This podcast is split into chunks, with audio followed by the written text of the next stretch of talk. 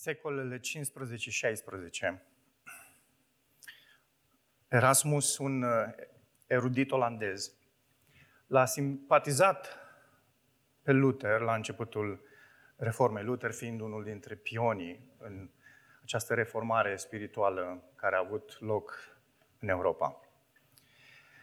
La început, Erasmus l-a susținut pe Luther în unele dintre afirmațiile sale, în unele, din, în unele dintre demersurile sale. Însă Erasmus era un umanist prin excelență. De aceea, în timp ce reforma s-a extins, a devenit unul dintre oponenții lui Luther și s-a arătat cu totul indignat de siguranța dogmatismului lui Luther. În cele din urmă, încurajat fiind de prieteni și cei care erau în jurul lui, Erasmus scrie un document în care a apărat libertatea voinței umane și a atacat în același timp convingerile acestea dogmatice a lui Luther, inclusiv pe Luther. Aceste demersuri, în cele din urmă, au dat naștere unui manifest extraordinar pe care l-a scris Luther și intitulat Robia voinței. Vă redau un, una dintre declarațiile surprinse în acest manifest scris de Luther. Nimic nu este mai familiar sau mai caracteristic creștinului ca aserțiunile, ca declarațiile sigure, ca acele afirmații certe, absolute. Luther spune, dacă aceste enunțuri ar dispărea, atunci ar dispărea creștinismul. Dacă așa stau lucrurile, de ce tu, tu afirmi că nu găsești niciun fel de satisfacție în aserțiune și că preferi mai mult decât orice o dispoziție nedogmatică? Dragii mei, au trecut secolele. Și ne gândim la ce s-a întâmplat acolo și nu numai, de ce Erasmus este așa de deranjat de siguranța asta lui Luther, de încrederea asta, de, de afirmațiile astea certe cu privire la dogmă, cu privire la credință. De ce se atacă oamenii din jurul nostru atunci când arătăm și noi aceeași siguranță, când afirmăm Scriptura, când vorbim despre absolutul acesta care este Dumnezeu? De ce? De ce există această lipsă de toleranță? De ce suntem noi uneori intimidați de încrederea unora în Domnul? Într-o lume în care ideea socială de toleranță este așa de pregnantă, aserțiunile și certitudinile creștinismului deranjează.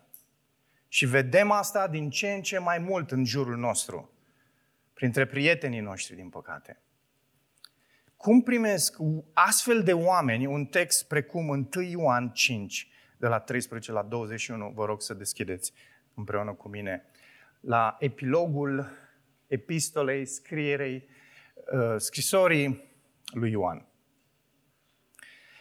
V-am scris aceste lucruri ca să știți să aveți această certitudine, să aveți această încredere cu privire la lucrurile pe care le cunoașteți. Că voi, cei care credeți în numele Fiului lui Dumnezeu, aveți viață veșnică. Și aceasta este îndrăsneala, acesta e curajul, aceasta este încrederea pe care o avem înaintea Lui. Dacă cerem ceva după voia Lui, El ne ascultă. Iar dacă știm că ne ascultă, atunci orice îi cerem, știm că avem prezent lucrurile pe care le-am cerut de la El. Dacă cineva îl vede pe fratele său săvârșind un păcat care nu duce la moarte, se ceară și Dumnezeu îi va da viață. Vorbesc despre cei al căror păcat nu duce la moarte. Există un păcat care duce la moarte, nu pentru acela spun să se roage. Orice nedreptate este păcat, dar este păcat care nu duce la moarte.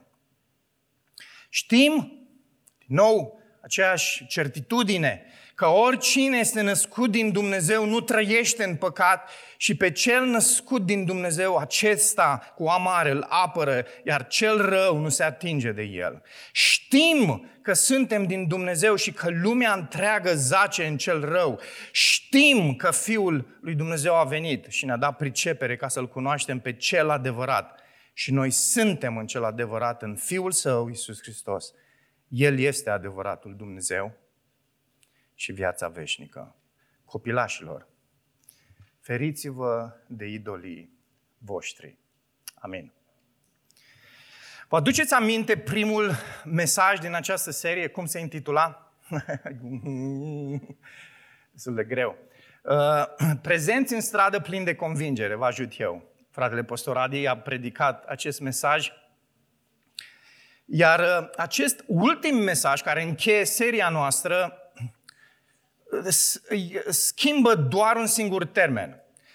Schimbă convingere cu încredere. Așa că mesajul se va numi prezenți în stradă plini de încredere. Și asta pentru că Convingerea este cea care duce la încredere, la curaj, la, o, la, o, la o viață neobișnuită, la o viață care e gata să se sacrifice, la, o, la o viață care este pasionată. Convingerea produce încredere. Și poate că Ioan acum, la sfârșitul acestei aventuri, vrea ca fiecare dintre noi să scoatem într-o anumită măsură termometrul și să ne măsurăm încrederea noastră și măsurând încrederea noastră, de fapt, să măsurăm care sunt convingerile noastre. Ultimile lucruri pe care ni le-a transmis Ioan în mesajul de data trecută au, au, au fost, redau 1 Ioan 5, 11 și 12. Și mărturia este aceasta, Dumnezeu ne-a dat viață veșnică și această viață este în Fiul Său. Cel care crede pe Fiul are viață, cel care nu-L are pe Fiul nu are viață. Dramatic, dramatic. E o aserțiune pe care Ioan o face aici, pe care lumea nu o poate înghiți, pentru că este un absolut.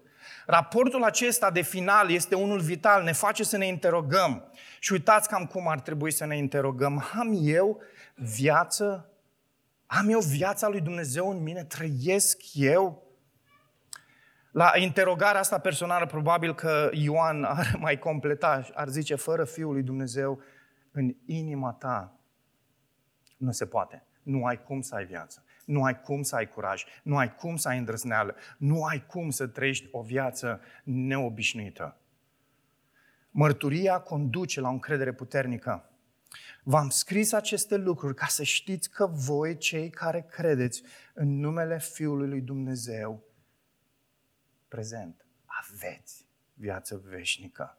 Aici Ioan își exprimă scopul pentru care a scris această scrisoare – și e important să înțelegem această declarație a lui Ioan în contextul scrierii lui. El ne-a oferit printre toate gândurile sale exprimate care sunt acele semne, caracteristicile, caracteristice credinciosului autentic. Și vă redau o parte din ele. Un credincios autentic este unul care în mod sincer își mărturisește păcatul și se pocăiește de el. Vă aduceți aminte modul în care începe Ioan scrisoarea lui care nu-i condus de dorințele lumii, care are o dragoste onestă și altruistă pentru ceilalți, în mod special față de cei din comunitatea credinței, care se ține strâns de adevărul Evangheliei și nu-l abandonează indiferent de ce se întâmplă în stradă. Rămâne fidel părtășiei bisericii. Toate aceste semne sau teste, așa cum au fost ele numite în, în, în mesajele anterioare, au menirea de a avertiza pe cei din Efes, dar nu doar pe cei din Efes, pe noi toți, pe noi astăzi.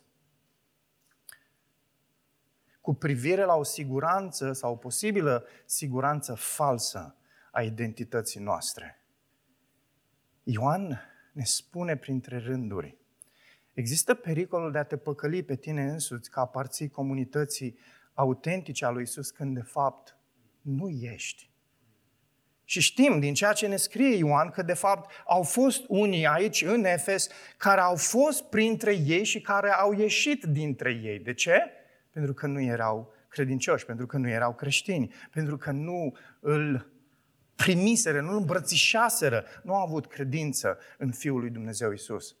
Cu toate acestea, aici, la încheierea scrisorii, el scrie celor care sunt credincioși și încurajează, încearcă să le împrospăteze încrederea lor în Isus. Iar concluzia aceasta este și pentru noi astăzi. Dacă crezi în Isus, frate și soră, nu trebuie să-ți fie teamă, nu trebuie să te lași zdruncinat de cei care pleacă înapoi în stradă, nu trebuie să-ți fie frică de stradă, nu trebuie să-ți fie frică de bajocura străzii, de, de cei din stradă care ți se opun. Dar dacă astăzi ești aici, nu-L cunoști pe Isus, mesajul ăsta este și pentru tine. Pentru că Isus este singura cale către Dumnezeu, este singura ta șansă prin, prin care poți să trăiești o viață caracterizată de curaj, de încredere, de, de siguranță de plină că ai viață veșnică. Uitați cele trei aspecte pe care le vom parcurge în dimineața aceasta, în textul nostru. Încrezător că avem viață veșnică în numele Lui Isus, încrezător că El ne răspunde acum, prezent, când ne rugăm, încrezători că avem o identitate nouă. Să le luăm pe rând. Prima, încrezător că avem viață veșnică și nu doar așa misterios, în numele lui Isus. El este obiectul, El este Cel care oferă. El este, ați văzut la sfârșitul scrisorii, viața veșnică însăși. V-am scris aceste lucruri, versetul 13, ca să știți că voi, cei care credeți în numele Fiului Lui Dumnezeu, aveți viață veșnică. Ioan adaugă la ce spune mai devreme când vorbește despre mărturie. Și el zice, nu doar că aveți viață veșnică, vreau să știți că aveți viață veșnică. Ascultați, o diferență între v-am scris pentru că aveți viață veșnică și v-am scris pentru ca să știți că aveți viață veșnică. Observați diferența. Apare o singură expresie acolo, dar e o diferență în modul în care expui lucrurile. Ioan vorbește aici despre această certitudine, despre această siguranță a mântuirii.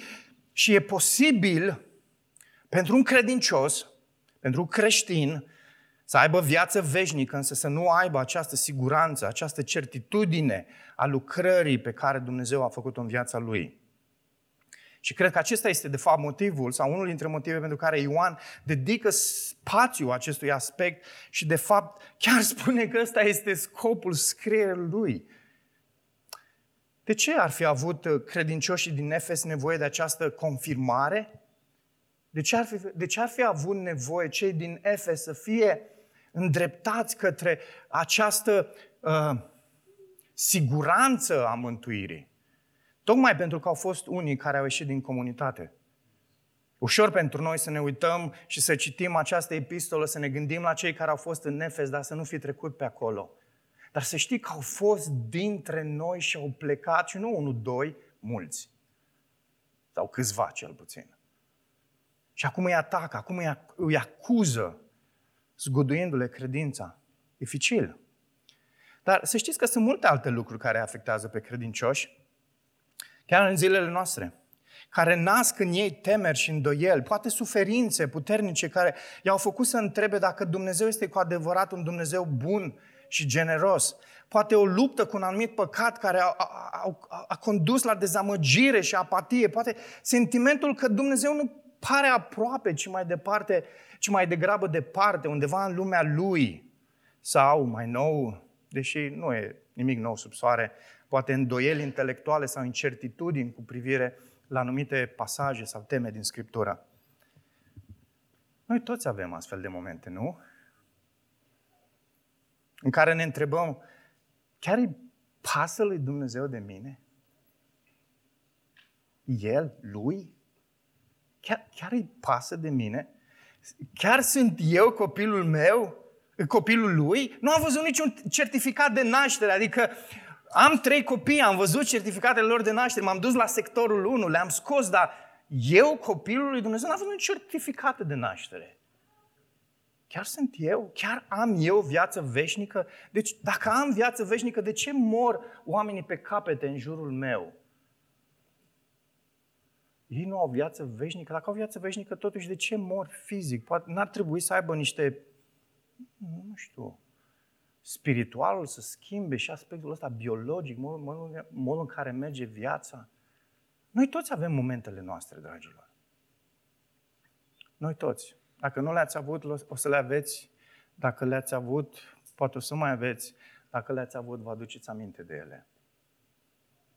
Dacă cunoști această luptă cu siguranța mântuirii, știi că nu e o chestiune ușoară. Nu e ca și cum te duci la un întrerupător, apeși pe el și gata. Nu e asta, nu e așa. Însă cu toate acestea, noi toți suntem puși în fața unei întrebări fundamentale și ascultați întrebarea. Îl cred eu pe cuvânt, pe Dumnezeu cu privire la viața mea veșnică.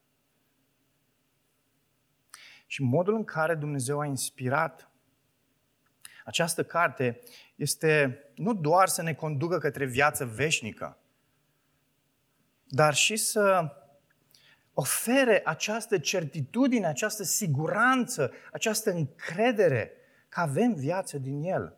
Dumnezeu vrea să te odihnești în El, să te bucuri de autenticitatea și de realitatea darului vieții veșnice pe care ți l-a oferit prin credința în Fiul Său.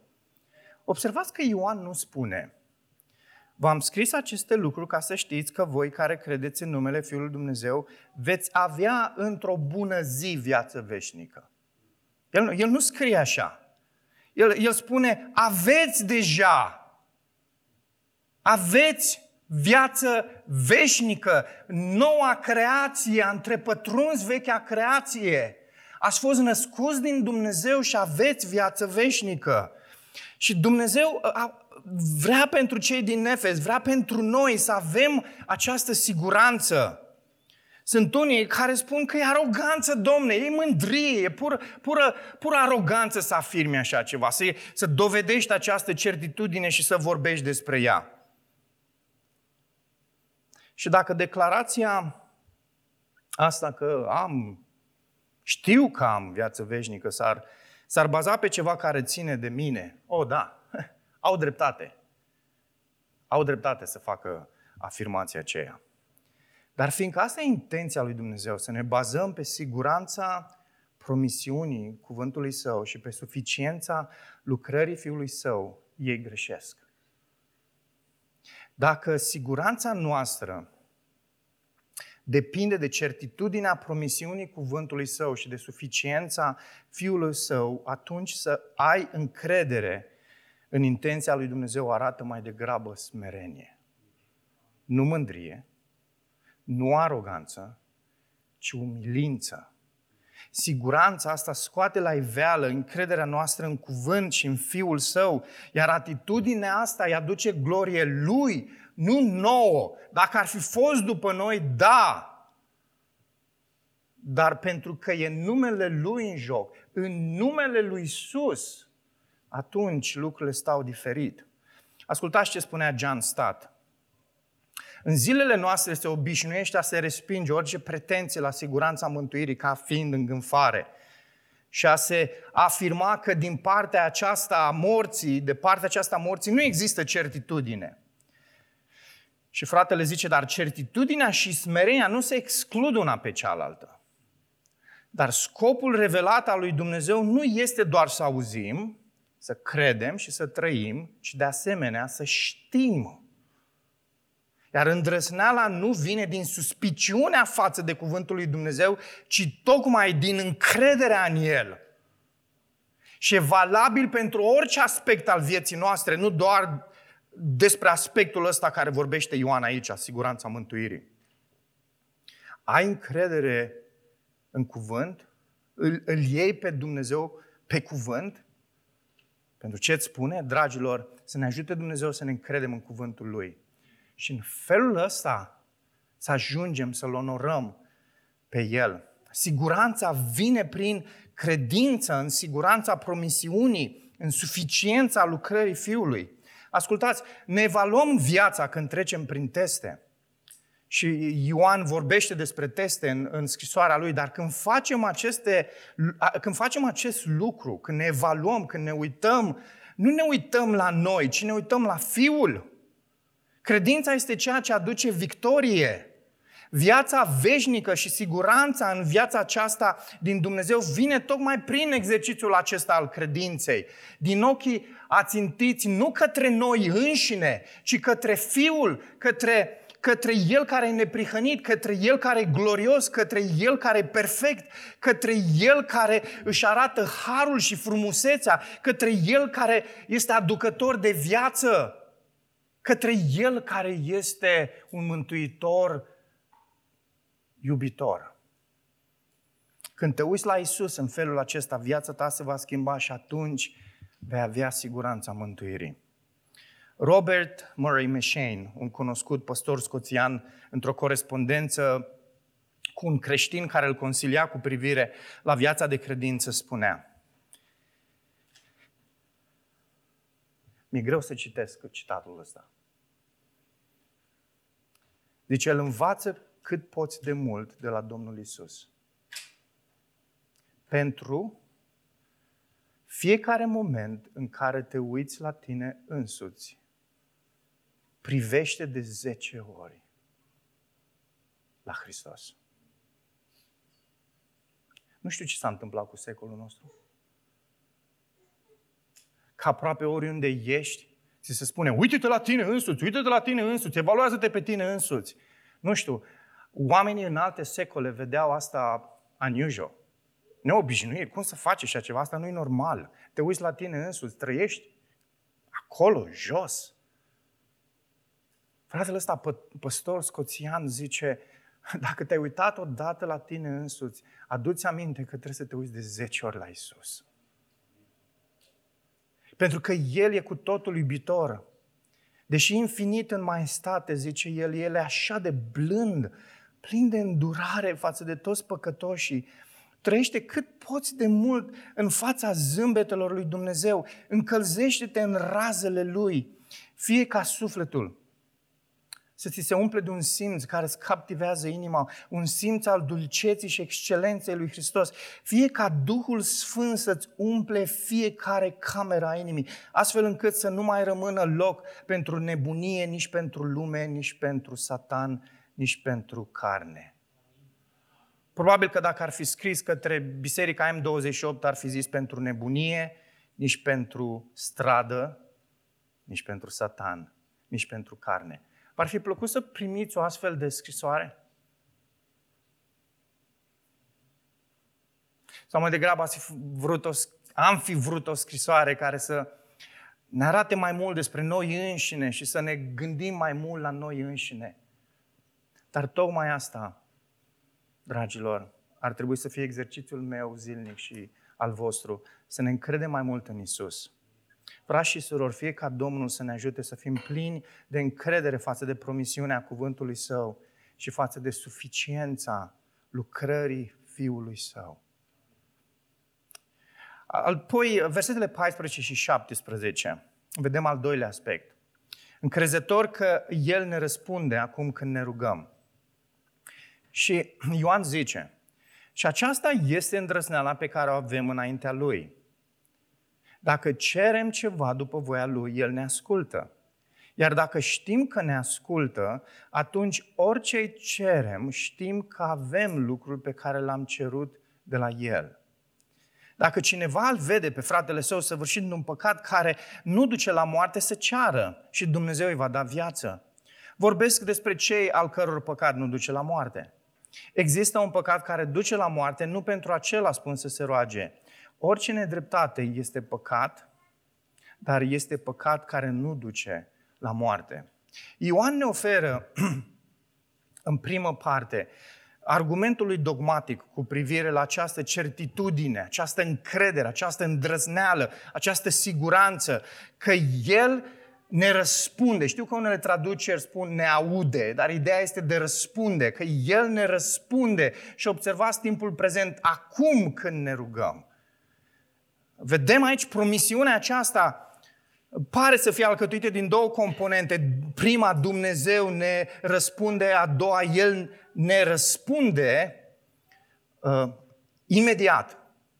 Atunci, ne uităm puțin atent. Când Ioan spune că Dumnezeu aude sau când Dumnezeu răspunde, se referă tocmai la aspectul acesta în care Dumnezeu e implicat acolo, nu doar în a, în a îți auzi vocea, dar a, a interveni, a acționa. Răspunsul e diferit de auzi, să spui Dumnezeu aude, e diferit de a spune Dumnezeu răspunde. Și Ioan ne subliniază aspectul ăsta că Dumnezeu nu doar că aude așa vag, ci că Dumnezeu răspunde, Dumnezeu este implicat. Iar partea aceasta, a doua promisiune, este că El ne oferă lucrurile cerute în timp ce ne rugăm. În timp ce noi cerem lucrurile alea. Ăsta e un verset care adesea este folosit așa greșit în contextele noastre și uh, îi auzi pe frați sau surori care nu cu intenții greșite vor să încurajeze pe ceilalți și spun frate, soră, orice cere în numele lui Isus vei primi. Versetul nu spune că vei primi, spune că ai primit deja. Ok? Înseamnă că trebuie să conformăm puțin Uh, uh, zelul nostru de a încuraja pe alții cuvântul lui Dumnezeu și să vedem oare la ce se referă Ioan aici. Promisiunea nu are în vedere viitorul, promisiunea are în vedere prezentul. Cum a ajuns apostolul Ioan să aibă așa încredere? Cum a ajuns el să spună, avem îndrăzneală că orice cerem lui Dumnezeu după voia lui, Dumnezeu ne, au, ne, ne ascultă și răspunde în timp ce noi rugăm. Vă aduceți aminte în Ioan 15, 7 și 16, Ioan redă ceva din afirmațiile lui Isus și ascultați ce spune Isus acolo. Dacă rămâneți în mine și dacă rămân în voi cuvintele mele, destul de asemănător, atunci cereți orice doriți și vi se va da. Nu voi m-ați ales pe mine, ci eu v-am ales pe voi și v-am desemnat să mergeți și să aduceți rod, iar rodul vostru să rămână, pentru ca ori ce veți cere Tatălui numele meu să vă dea. Ascultați, împreună cu această promisiune apare însă o condiție. Apare o cerință. Dacă cerem ceva după voia Lui. În 3 cu 22, condiția pentru răspunsul la rugăciuni este un comportament aliniat poruncilor lui Dumnezeu. Aici, în capitolul 5, în locul poruncilor apare expresia voia lui Dumnezeu. Rugăciunea este mijlocul pe care Dumnezeu îl folosește pentru a da copiilor săi ce vrea El. Amin. Dragilor, de cele mai multe ori noi inversăm când vorbim despre rugăciune lucrurile astea. Și spunem că rugăciunea este instrumentul prin care noi primim de la Tatăl ce vrem noi.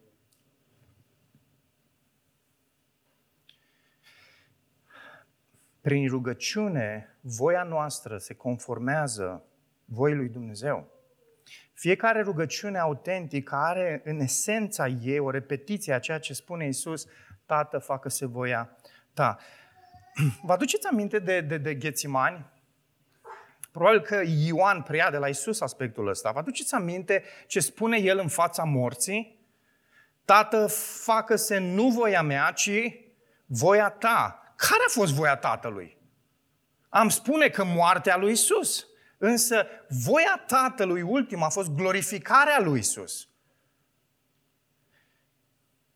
Care e voia Tatălui pentru copiii lui? Să fie făcuți asemenea chipului Fiului Său, să fie glorificați. Roman, capitolul 8. Voia lui Dumnezeu este transformarea noastră și adesea acestea se consumă prin suferință, ca și în cazul lui Isus. De multe ori când trecem prin durere, când trecem prin încercare, când, când poate cineva drag ne moare, când, când falimentăm, când trecem printr-o criză, spunem, nu, nu, nu, asta, nu asta e voia Tatălui. Nu asta e voia Tatălui. Dar pierdem din vedere că, de fapt, voia Tatălui nu este să ne scape de suferință, ci să ne transforme pe noi prin suferință. De ce? Pentru că El are în vedere ceva mai bun. Nu să scăpăm noi de niște suferințe, să terminăm cu o depresie, ci să ajungem asemănător chipului Fiului Său, Isus. Credeți că există vreo, vreo voie mai, mai mare decât asta? Ceva mai măreț decât, decât chipul lui Isus în tine? Nimic altceva în lumea asta nu poate să fie mai fascinant decât tu și cu mine să arătăm precum Fiul lui Dumnezeu. Și când strada se uită la noi să vadă chipul, chipul lui Dumnezeu în noi, Doamne ajută-ne.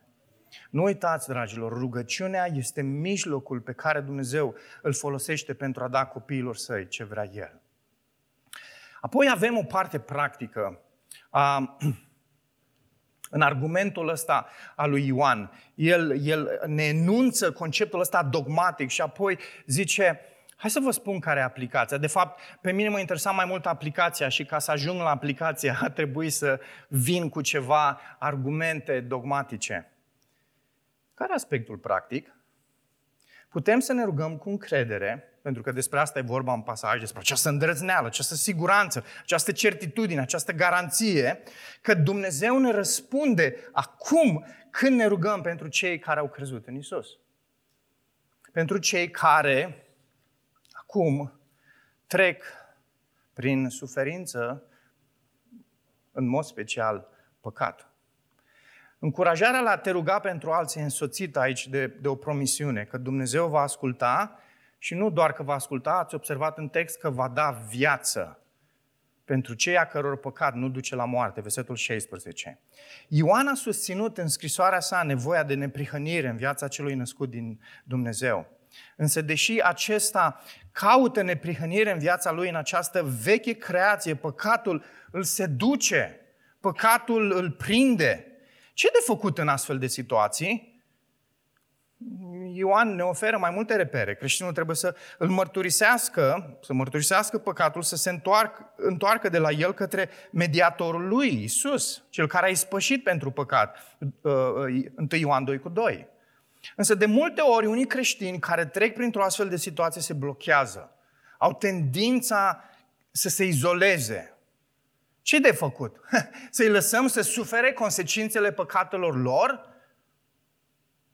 Ioan zice nu. Ioan zice nu. Nu. Ioan zice mai degrabă, voi care sunteți duhovnicești, rugați-vă pentru ei știind că Dumnezeu răspunde și dă viață, restaurează. Dragilor, această certitudine pe care noi ca și credincioși, ca și copii al lui Dumnezeu o avem în rugăciune este una extraordinară. Dumnezeu să ne ajute să înțelegem valoarea acestei promisiuni pe care Dumnezeu ne-o face. Nu noi dăm viață, El este Cel care dă viață, dar noi ne rugăm ca și copii al Lui și Dumnezeu ne ascultă. Încrede-te în Dumnezeu că va da viață pentru fratele și sora ta. Dar există o condiție aici. Și apare întrebarea asta, avem întotdeauna această încredere? Și Ioan ne răspunde la întrebarea asta, nu. Și introduce aici o excepție bazată pe o distinție între păcate. Există păcat, zice el, care duce la moarte, nu cu privire la cel, la cel aspuns să se roage. Orice nedreptate este păcat, dar este păcat care nu duce la moarte. Care e acest păcat care duce la moarte? Cu siguranță că uh, a fost unul dintre textele în care v-ați oprit, v-ați întrebat, oare ce însemna chestiunea asta?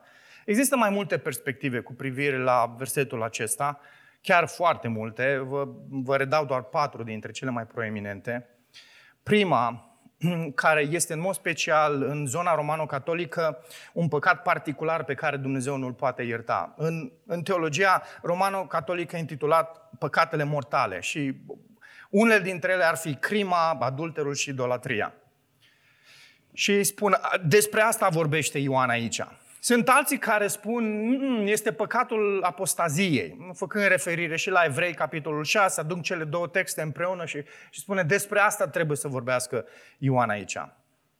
Sunt alții care sunt mai fascinați de lucrarea Duhului Sfânt și pun împreună cu un pasaj din Marcu și spun, nu, nu, nu, e vorba despre păcatul blasfemiei împotriva Duhului Sfânt. Mai sunt și alții care încearcă așa cumva să, să nu fie așa de rigizi precum ceilalți și spun nici măcar nu vorbește despre moarte spirituală aici, este o moarte fizică. Și ei spun, e vorba despre un frate care continuă în păcat și pentru că continuă în păcat și nu se pocăiește, Dumnezeu îl disciplinează și disciplinarea aceasta este moartea lui fizică. Și spune, uite-te la Anania și Safira, sau chiar exemplul păcătosului din Corint. Acum, cred că eroarea pe care adesea o facem și nu doar cu privire la pasajul acesta, este că ne concentrăm prea mult pe elementul ăsta literar, lingvistic, rămânem blocați chiar în verset în loc să, să, să avem în vedere contextul. Despre ce era contextul aici? Ioan vorbea despre o încredere, încredere în numele lui Isus, încrederea asta că El ne-a dat viață veșnică. Știm lucrul ăsta. După aceea a dus în discuție rugăciunea că noi avem încrederea aceasta că Dumnezeu ne ascultă și că Dumnezeu dă viață pentru uh, frații pentru care ne rugăm. Vorbește despre încredere, despre certitudine. Atunci, în acest context, Ioan vorbește despre rugăciunea pentru frați care sunt prinși în păcat, pentru care ar trebui să ne rugăm cu încredere, știind că Dumnezeu le va da viață. Dragilor, cei din Efes nu își puteau scoate, probabil, din minți. Uh, încerc să mă pun în pielea lor și probabil că nu își puteau scoate din minte pe toți cei care au fost printre ei, dar care erau necredincioși. Din nou, având în minte certitudinea asta despre care vorbește Ioan aici în context, el spune nu avem garanția că Dumnezeu le va da și lor viață. Ceea ce îl interesează pe Ioan aici, în contextul ăsta, este această garanție, această, această certitudine. Bunicul meu a murit pe 1 decembrie 2020. M-am rugat pentru el din anul 1991, când eu personal m-am pocăit. Și am murit fără Dumnezeu. Nici odată în toată perioada aceasta n-am avut certitudinea că Dumnezeu va lucra viața în el. De ce? Pentru că noi avem certitudine, garanție doar în cazul persoanelor care au Duhul lui Dumnezeu în ei. Și atunci când te roți pe, pentru cineva care are Duhul lui Dumnezeu, care e copilul lui Dumnezeu, care este din Dumnezeu, va exista restaurare acolo. Și ce vrea să ne zică aici Ioan este că avem certitudinea aceasta. Și, dragilor, vreau să înțelegem lucrul ăsta. Ne trimitem de foarte multe ori frații și surorile în momentul în care cad în păcat sau în momentul în care se confruntă cu niște chestiuni de viață grele. Îi trimitem în alte părți în loc să fim noi lângă ei și în loc să ne rugăm noi pentru ei.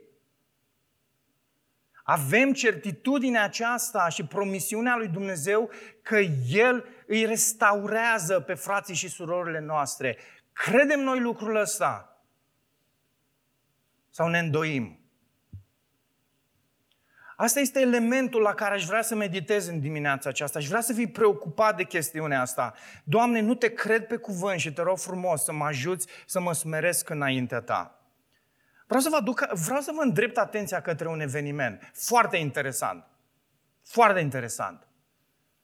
Iisus înainte de cruce. Luca, capitolul 22. Iisus are o discuție cu Simon Petru. Și zice, Simone, Simone, iată satan a cerut să vă cearnă, așa cum se cerne grâul, dar eu m-am rugat fierbinte pentru tine ca să nu ți se piardă credința. Iar când te vei întoarce, întărește-i pe frații tăi. Observați că Isus deja îi spune, credința ta va fi încercată, dar Dumnezeu mi-a răspuns deja la rugăciune pentru că tu te vei întoarce la frații tăi și le vei întări și lor credința. E fenomenal versetul ăsta. Vă mărturisesc că niciodată nu l-am văzut. N-am, n-am avut ochii să văd, dar punând în contextul ăsta a fost fenomenal. Acum, ce a făcut Simon Petru la scurt timp după ce Isus i-a zis asta? S-a dus și s-a lepădat de Isus, l-a negat din punct de vedere intelectual. Deci nu am nimic de a face cu el. Dacă nu ai mai fi avut nicio altă, de fapt să mă includ, dacă nu am mai fi avut nicio altă revelație scrisă din partea lui Dumnezeu și doar Luca, ce ai fi zis despre fratele Petru? De fapt, probabil că ți-ar fi fost greu să-i spui, frate, și zici, cum e posibil așa ceva? Cum e posibil să-L nege pe Isus? Însă, dragilor, Isus a rugat pentru fratele lui Petru. Petru era fratele lui Isus. Isus era fratele mai mare al lui Petru. Pentru că Petru a avut credință în Isus și în momentul în care ai credință în Isus, ai viață veșnică. Dar Petru a fost prins într-un păcat. Și fratele lui mai mare s-a rugat pentru el. Și tatăl i-a dat viață. A restaurat pe Petru. Dragilor, și noi avem aceeași certitudine că Tatăl ne răspunde la rugăciunile noastre pentru cei care îi aparțin Lui. Bucurați-vă de certitudinea aceasta. Nu, nu avem nevoie de imbolduri pentru a ne ruga pentru noi înșine, nu? Nu avem. Vine natural. Avem însă nevoie de încurajare pentru a ne ruga pentru ceilalți. Și în vederea acestei responsabilități suntem așa de încurajați de textul acesta, de învățăturile lui Ioan, de exemplul lui Isus. Apoi Ioan termină. Încrezător că avem o identitate nouă. Să citim textul. Știm că oricine este născut din Dumnezeu nu trăiește în păcat, ci pe cel născut din Dumnezeu, acesta îl apără. Iar cel rău nu se atinge de el. Știm că suntem din Dumnezeu și că lumea strada întreagă zace în cel rău și știm că Fiul lui Dumnezeu a venit și ne-a dat pricepere ca să-L cunoaștem pe cel adevărat. Și noi suntem în cel adevărat, în Fiul Său, Isus Hristos. El este adevăratul Dumnezeu și viața veșnică. Copilașilor, feriți-vă de idoli. Acest știm e poate uneori ce ne sâcâie. Știm, știm, știm mi-aduc aminte când m-am întors de la colegiul biblic, uh, Cuvântul Vieții din Ungaria. Studiasem cuvântul intensiv, doi ani de zile, toată ființa mea emana o, o siguranță care ne liniștea mult pe cei din jurul meu, mai ales pe unii lideri. Eram mândru și arogant? Da. uh, știam eu mai multe decât ei? Nu, cu siguranță că nu. Nu știam. Însă și acum când, când rememorez unele dintre incidentele acelea ce au precedat revenirea mea în țară, mă întreb, de ce sunt unii speriați de siguranța în limbaja altora? Mi-aduc aminte chiar că am fost întrebat de un frate păstor, dar de unde știi tu că așa stau lucrurile? Cum poți să spui așa de apăsat? Știu, știm, cred, credem. Nu, nu ne plac oamenii care sunt siguri pe ceea ce spun pentru că ne gândim automat că sunt mândri. Eu nu sunt mândru. Uite, eu nu fac afirmațiile astea. Ce ați fi, ce ați fi spus despre Ioan dacă îl întâlneați pe el? Și vorbea în felul ăsta, noi știm, noi știm, noi credem. Ați fi zis că e un mândru, că e un arogant? Siguranța cu care Ioan afirmă vine din faptul că el își cunoaște bine identitatea.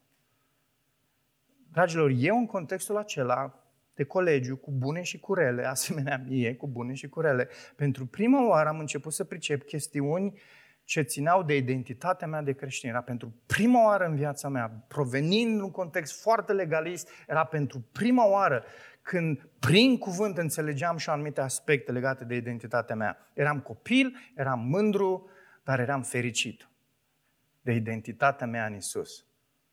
Și Isus a avut mare răbdare cu mine. Dragilor, în aceste versete finale, Ioan ne vorbește despre aceste elemente certe ale identității noastre. De unde, de unde, de unde această încredere că suntem copiii lui Dumnezeu? Vedeți că El vorbește, suntem copii. De unde? De unde vine ea? Ea vine tocmai din rezultatul pozitiv al testelor parcurse. Cartea aceasta, ați observat, ne-a oferit mai multe teste. Cel al neprihănirii, al dragostei, al dogmei sau doctrinei sănătoase. Dacă am crezut în Isus, haideți să ne și atribuim lucrurile astea. Ioan putea să-și formuleze diferit epilogul ăsta, însă alege să vorbească despre aspectele astea care ne definesc pe noi toți cei care am crezut în Isus. Ești tu născut din Dumnezeu? Atunci nu trăiești în păcat. Nu e, nu e stilul de viață care te definește pe tine, zice Ioan. Și asta nu pentru că ești mai special decât ceilalți, ci pentru că Dumnezeu este Cel care te ține Observați în context, cel care te apără, cel care te înconjoară, cel care te susține, cel care te prezervă, care te păstrează. Și nu stă în abilitatea mea de a mă ține de El, ci este harul Său. Siguranța asta se odihnește în eforturile lui Hristos de a păstra pentru sine pe cei care sunt ai Lui. Ești născut din Dumnezeu? Atunci ești apărat de Dumnezeu și cel rău nu se atinge de tine. Ce, ce crezi că ți aduce protecție în lumea asta? Ce crezi că te protejează în fața morții? Ce crezi că te protejează la tronul de judecată al lui Dumnezeu? Contrastul ăsta din versetul 19, uitați-vă cât de puternic este. Cel ce se încrede în Isus e născut din Dumnezeu și protejat de El, însă cel care nu se încrede în Isus zace în cel rău și nici nu este protejat de atacurile lui. Observați că cei care sunt în lume nu sunt din cel rău, ci zac în cel rău. Cel credincios este născut din Dumnezeu, însă cel necredincios nu este născut din cel rău. Aici nu avem un paralelism perfect. El zace în cel rău, însă prin harul lui Dumnezeu poate să fie eliberat, precum Mareș, precum Răducu, nu? Amin? Dacă ar fi din cel rău, nu ar fi nicio speranță pentru ei. Dar au zăcut în cel rău până când Harul lui Dumnezeu a intervenit în viața lor și ei și-au pus încrederea în Isus și acum au o viață veșnică. Hu! Incredibil! Viață veșnică. Aici nu sunt niște oameni care au o viață efemeră și așteaptă să vadă ce se întâmplă după aceea, după lumea asta. Au o viață veșnică acum. Extraordinar. Ce har că atâta timp cât respiri speranță, că atâta timp cât cei dragi ai tăi respiră, există speranță și ne rugăm ca Domnul să se îndure. Avem apoi acest climax al epilogului care vizează, bineînțeles, și pe cei care au ieșit dintre cei din Efes.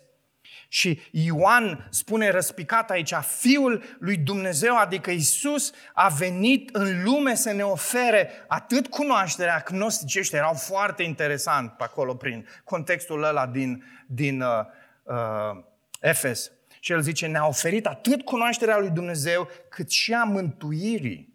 Dragilor, asta e siguranța noastră. El și doar El, Hristos și doar Hristos este inima creștinității. El și doar El poate împlini nevoia disperată a oricărui om. Și ascultați, nevoia disperată a oricărui om nu este după fericire, după nu știu ce împlinire sau iluminare filozofică, nu. Nevoia fiecărui om care este în lume este să-L cunoască pe Dumnezeu și pe Isus ca Mântuitor. Amin? Asta este nevoia. Despre asta vorbește Scriptura. Vă amintiți ce spunea același Ioan în Evanghelia sa și viața veșnică este aceasta. Să te cunoască pe tine, singurul Dumnezeu adevărat și pe Iisus Hristos pe care l-ai trimis tu, că de asemănător. Să te închini adevăratului Dumnezeu este opusul închinării la idoli.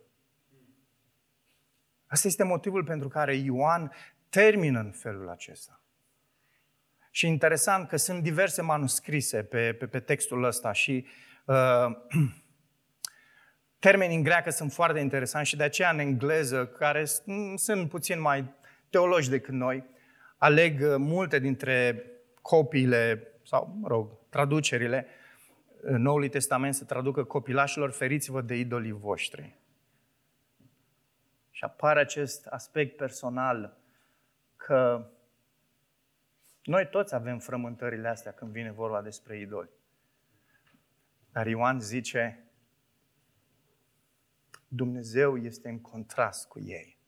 Și zice, să te închini adevăratul Dumnezeu este opusul acestor idoli. Azi, tu cui te închini? Azi, ai și tu această încredere despre care povestește fratele Ioan? Azi, Ești gata să stai în rugăciune pentru cei dintre noi care au fost prinși în păcate? Nu e un mesaj doar pentru cel care stă lângă tine. Adesea ne gândim așa. E un mesaj pentru noi toți. Mesaj pentru mine, mesaj pentru tine. Unii astăzi trebuie să știe, să cunoască această încredere, să iasă din, din, din, din starea aceea de apatie. Nu uite dacă îți mântui, dacă... Ai crezut în Isus, ai viață veșnică. Fii bucuros de această certitudine, această încredere prin Harul lui Dumnezeu, care poate fi gustată. Alții astăzi sunt în locul acesta și trebuie să-și plece genunchiul înaintea lui Isus, să creadă în numele Lui ca să nu mai zacă în stradă, în cel rău. Vrei să ai viață veșnică azi? Nu mâine, nu poi mâine, azi. Azi e ziua mântuirii tale. Crede în numele Lui Isus. Și vei avea viață veșnică? Și Ioan zice, nu doar că vei avea viață veșnică, vei ști că ai viață veșnică. Vei, vei găsi, cum spuneau Răducu și cu, și cu uh, Mare, și vei găsi acea pace care întrece orice măsură, uh, vei găsi acea bucurie, acel ritm normal al vieții care poate fi normal doar prin Isus. El este Cel care a creat, El este Cel care susține viața aceasta. Vrei să te pocăiești astăzi, să vii înaintea lui Dumnezeu și să zici, cred că Isus este Fiul tău. Nu pleca astăzi de aici dacă Duhul Dumnezeu lucrează în inima ta și te cercetează cu privire la lucrul ăsta. Vorbește cu unul dintre prezbiteri, află mai multe lucruri despre numele lui Isus, despre Isus. Despre El este creștinismul. Doamne, mulțumim pentru ziua aceasta de sărbătoare. L-am sărbătorit pe Fiul Tău, Tată.